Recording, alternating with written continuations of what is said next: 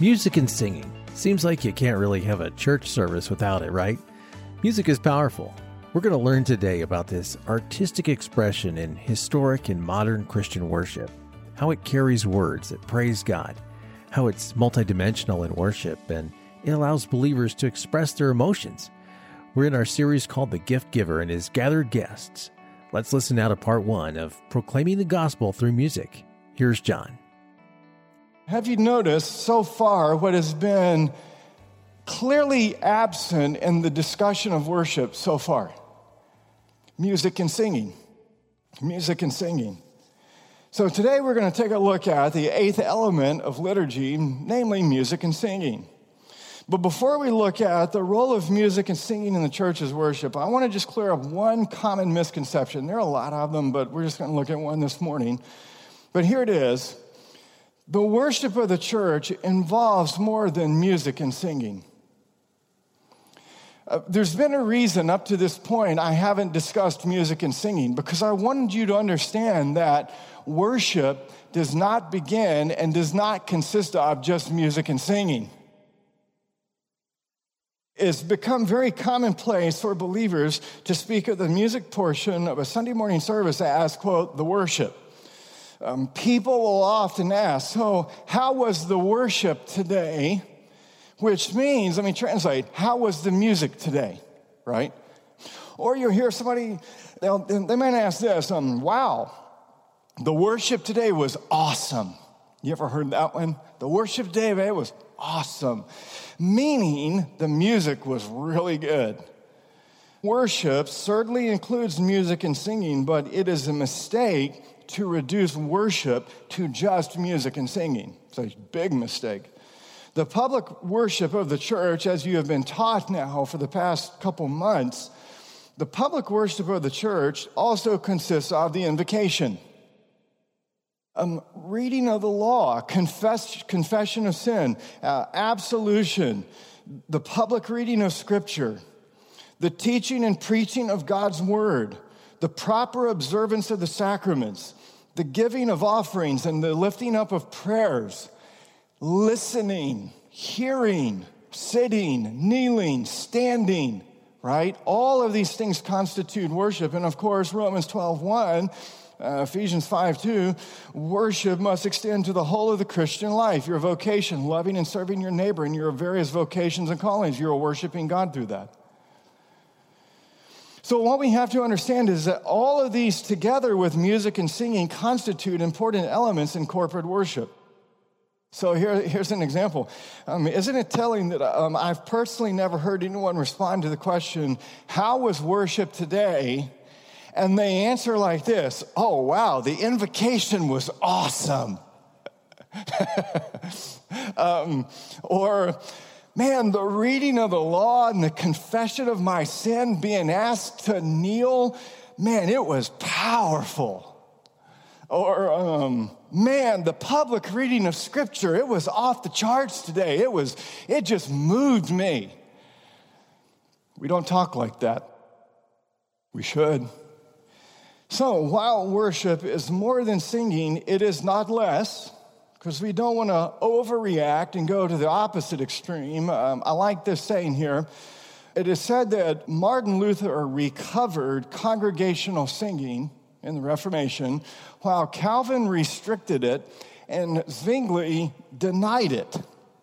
The Swiss reformer Ulrich Zwingli, he was a professional musician, a very accomplished professional musician. But he was so fearful of the emotional manipulation of music, he forbid the use of all musical instruments in the Swiss Reformed Church during the Reformation. So we don't want to go to the opposite extreme. And we love John Calvin, but you know, I just don't think Calvin got it quite right here. Um, I'm, I'm siding with Luther here. Luther, I think, got it right. He unleashed the congregation to sing. Music and singing are important elements in the church's worship. So the Bible is full of references to music and exhortations to sing. I'll just give an example. There are more than 600 references to music in the Bible.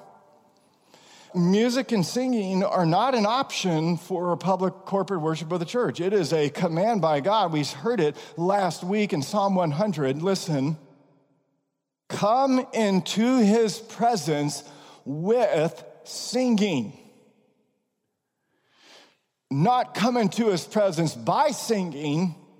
We come into God's presence safely and confidently by Christ alone but we come into God's presence by Christ with singing, you see. And so in Psalm 100, the psalmist tells us that God himself, listen, wants to be served with gladness and with singing. The Lord causes people to give him praise with musical instruments all over the Psalms. And so the Bible says forth a very high view of the role of music in the church's worship and the church's witness, and believers should as well. So, uh, with that in mind, what, why then does the church gather to sing? Why do we sing? What is the role of music and singing in the church's liturgy, in the worship? So, this morning, I want to give you six functions or six roles that music singing plays in the church's worship. So, what I'm going to do from this point forward, I'm just going to use the word music so I don't have to keep saying over and over all morning music and singing, music and singing. We're just going to collapse everything into music, okay? So, when I say music, uh, it includes singing with it. Why is it? What are the functions? We're going to look at six functions of music in the church's worship. Why do we do this? Well, here's the first one. First, music is a gift of God's good creation. Music is a gift of God's good creation. Music has a creative, artistic dimension. Um, God created music and songs to capture and portray his, his truth in a beautiful and in a unique and eloquent fashion. Martin Luther says, quote, I would certainly like to praise music with all my heart as the excellent gift of God, which it is, and to commend it to everyone.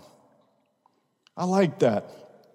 Um, in Job 38, verse 7, music accompanied God in the act of creation. Isn't that a wonderful thing? When God said, Let there be light, there was music going on. Um, listen to what Job says. When God laid the foundations of the universe, the morning stars sang together, and all the angels shouted for joy. Let there be, let there be, let there be. And in that ex nihilo act of creation, heaven is singing and there's a song and there's music. Isn't that wonderful? What a great thought. The artistic value of music helps give beauty to the church's worship. By design, the Lord created man as a musical being. I love music. I listen to all sorts of music every day, all day long, all the time. I always study with Baroque. Um, I love Baroque. It just has that melody that's so soothing. It's even been proven in studies that it actually lowers blood pressure and it increases babies' IQs while they're sleeping in the nursery. So we've played Baroque music for all of our children. That's why they're so smart, right? you can't resist to do that. That's, that's a bad plug. Um, we know that's what Jared was because Jared, we know Jared's like just off the charts. But anyway, the, the Lord created man as a musical being. Um, Oliver Sacks is a clinical neurologist. And he writes this he says, Our auditory systems, our nervous systems are tuned for music. Martin Luther in the Reformation, he points out how philosophers, quote, have labored to explain the marvelous instrument of the human voice. It's such a gift. Um, he continues, he says, philosophers, for all their labor, cannot find the explanation, and baffled they end in perplexity, for none of them has yet been able to define or demonstrate the original components of the human voice. He says, they marvel, but they do not understand. What a gift God has given to the church. And so we ought to recognize that music is a wonderful, powerful, beautifying gift from the Lord that beautifies the worship of God's church. Second, Music joins proclamation to praise. Music joins proclamation to praise. Music not only has an artistic dimension, music has a declarative dimension. Singing praise is a form of declaration or proclamation to others. I want you to listen to Psalm 96, verses 1 to 3. He says, Oh, sing to the Lord a new song. Sing to the Lord, all the earth. Sing to the Lord. Bless his name. Tell of his salvation from day to day. That's through singing. That's a proclamation. That is a declaration to others. Listen, declare his glory among the nations. How? Through singing. Declare his marvelous works among all the peoples. And so, to be sure, the preaching of the, the Word of God in the church is central to the church's worship. But that does not mean that preaching is the exclusive means by which the church gathered proclaims the truth of God's Word to others. The singing of praise to God is a powerful way the church, corporately together, unified as one body, is proclaiming and declaring as a means of response God's glory among the nations. It's a very missional act. It is a very evangelistic act for the church to gather and sing the glory of God in his praises so that others who are visiting can see that and witness it and hear. Psalm 40, verse 3, he, he put a new song in my mouth, a song of praise to our God. Many will see and fear and put their trust in the Lord.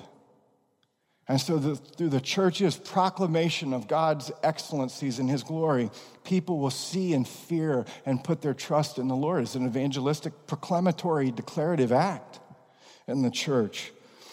And so, God's story of redemption, the gospel, it can be proclaimed through singing. 1 Peter chapter 2 verse 9 Peter reminds the church as we saw last week that the church is a chosen race, a royal priesthood, a holy nation, a people for his own possession. Why? So that purpose you may proclaim the excellencies of him who called you out of darkness into his marvelous light. And so proclaiming God's praises through music is one of the ways that the church proclaims the excellencies of Him who called us out of darkness into His marvelous light. We are proclaiming together as a church. We are telling the story of the gospel through song. And it is a proclamation um, Martin Luther says, he says, the gift of language combined with the gift of song was given to human beings to let us know that we should praise God both with word and music, namely by proclaiming the word of God through music. So it is an act of proclamation. Third, music joins praise to proclamation. Music is artistic, music is uh, declarative, it has a proclamation, but musical, music also has a vertical dimension. It joins praise to proclamation. Part of worshiping God consists in singing praise to Him. Um, Psalm 66, verses 1 and 2 shout for joy to God, straight to Him all the earth, sing the glory of his name, give to him glorious praise. You see? Um, Psalm 135, verse 1 Praise the Lord. Praise the name of the Lord. Give praise, O servants of the Lord. Praise the Lord, for the Lord is good. Sing to his name, for it is pleasant. His name is pleasant. His name is good. Sing to him. Sing, singing praise in, includes singing songs directly to God as well as about God, both about his person and his work. So, you know what that says about the music team in the church? The music team, listen up. um, the music team is not about entertainment. Do you know why we have our music team behind the Lord's Supper table up here, behind the cross and behind the lecterns and behind the pulpit and everything? You know why they stand behind all this stuff? Because this is not about them. The public worship of the church is about the ministry of word and sacrament. the gifts of God for the people of God. It's not about them, they're not here to entertain. Singing for the enjoyment of singing, crowd gathering. I've never, I've, how many times have you walked into a church and they say, okay, band, strike it up? You know, the band just starts jamming out to gather the crowd together. That's a pointless activity, actually, because it's, it's, it's cheapening the gift of music and singing for the purpose for which God has called it to be used in the church. So we don't ever do crowd gathering with the band. That's why we don't do that. It's very intentional. Um, here's another one the adoption of contemporary music for church growth. We've got to be relevant, so let's, let's be contemporary, right? Let's get rid of the pipe organ and let's get the drums and let's get the guitars because we're going to have a we're going to be relevant to the culture. So we're going to adopt contemporary forms for church growth. Uh, pep rallies for improving church morale. These are all reasons given, but this is not why we sing. The music team's purpose, the purpose of music and singing in the church is to assist the congregation in giving praise to the triune God. Sing the glory of his name. Give to him glorious praise. That's why we do this. Here's the fourth music bears the word of God. It has an artistic dimension, it has a proclamation um, dimension, it has a declarative dimension. And then, fourth, music bears the word of God. It, it has an edu- a praised vertical dimension, but it has an educational dimension. Music bears the word of God. Music is unique because it can carry words. Have you ever thought about that? Let me give you an illustration of how powerful that is. I'll give you another one in a minute, but here's a good one that comes from my household. I, I told it prime time today, and we all got a chuckle from it. Catherine has been playing Les Miserables for Stuart in the car as she takes the kids to school. And of course, if you live in Jacksonville, we know that it's 635 square miles, plus living outside of Jacksonville. So about 50,000 miles per three years for the Fonville family in one car for us. So she's in the car for hours upon hours per week. That's her vocation, right? Um, so she's playing Les Miserables for Stuart all the time. Stuart has now, at age three, memorized large chunks of all the songs to Les Miserables. How did he learn those words? He's three. How would he learn those? And he just turned three, so he's a young three. How would he learn those words? because God has given music a unique capacity to carry words to teach. Very powerful gift. So we get to hear Masquerade all the time. He sings it all day long, every day. I kid you not. It is so funny. Masquerade, masquerade, masquerade. It's just really funny. Um, We've, we've got to play something else just to get Masquerade out of my mind. Um, but, but because words can carry the word of God, music and the word of God are closely related. God created music to carry the Word of God in a unique fashion. So, in addition to sermons and catechism classes that we have, music and singing in corporate worship are one of the powerful ways that believers learn the truths of Scripture. Um, listen to the Apostle Paul in Ephesians chapter 5, verses 18 through 19. He says, Be filled with the Spirit addressing one another in psalms, hymns, and spiritual songs, singing and making melody to the Lord with your heart. You have to read that in the plural in the Greek. It's all written in the plural to the church. It's not your individual prayer closet. Church, be filled with the Holy Spirit. Church, when you come together, address one another. How? In psalms, hymns, and spiritual songs, singing and making melody to the Lord with your heart. And so the command here by Paul to be filled with the Holy Spirit is, is followed in verses 19 through 21 with a string of five participles. Now, if you haven't done you know, English grammar lately, don't worry about participles, but they're there, okay? And what these participles denote in the Greek text is simply the result of being filled with the Holy Spirit. So, what does it look like to be filled with the Holy Spirit? Well, significantly, three of these five participles, Paul says, has to do with singing.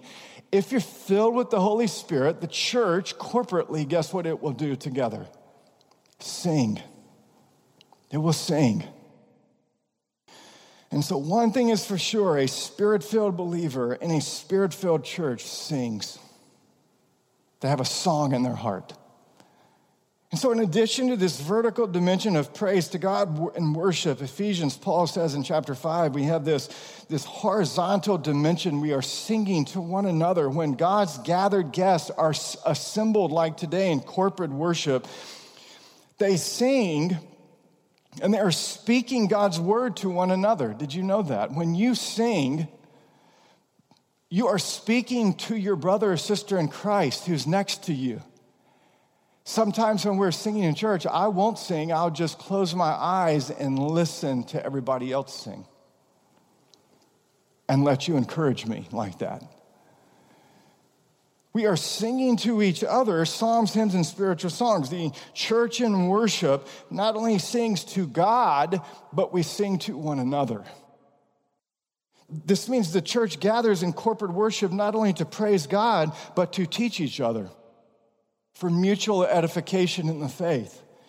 And so, music then plays a very vital role in the educational ministry of the church, does it not?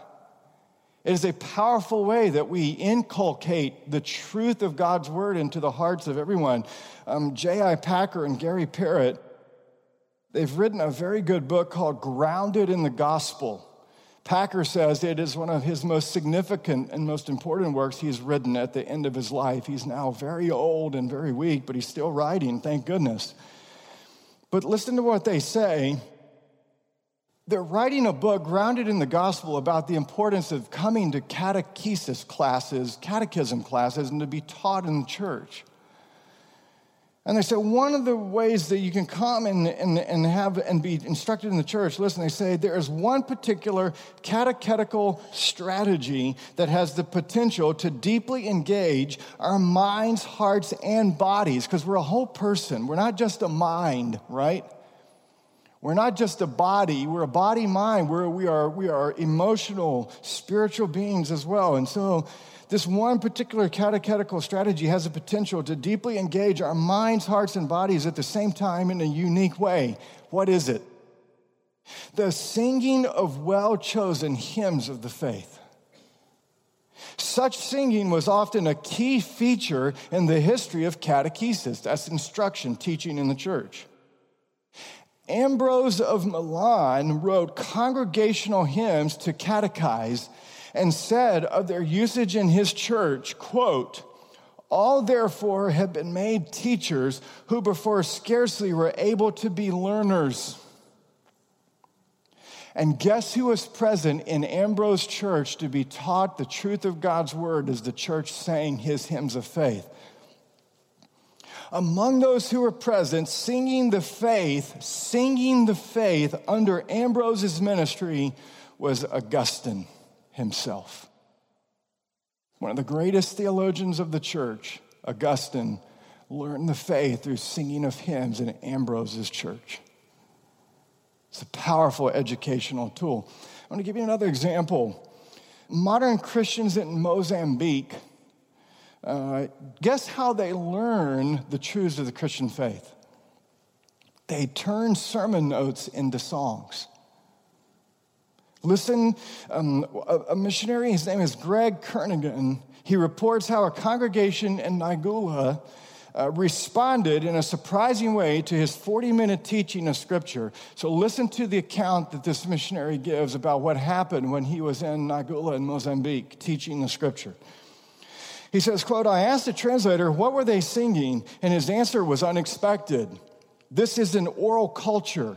Few, if any of these men can read. They will compare notes, so to speak, of what you have taught and then pack the teaching into a song that all will learn. Then they can sing this song as they walk along the journey home and after which they will unpack the teaching and give it to their people over the next weeks through song. That's powerful. Since one of the main purposes of music is to rehearse the great truths of Scripture to each other in the church, it is of, pun intended, paramount importance, had to get that in. It is of paramount importance that the leadership of the church help choose songs that faithfully set forth the orthodox teaching of Scripture, particularly the gospel.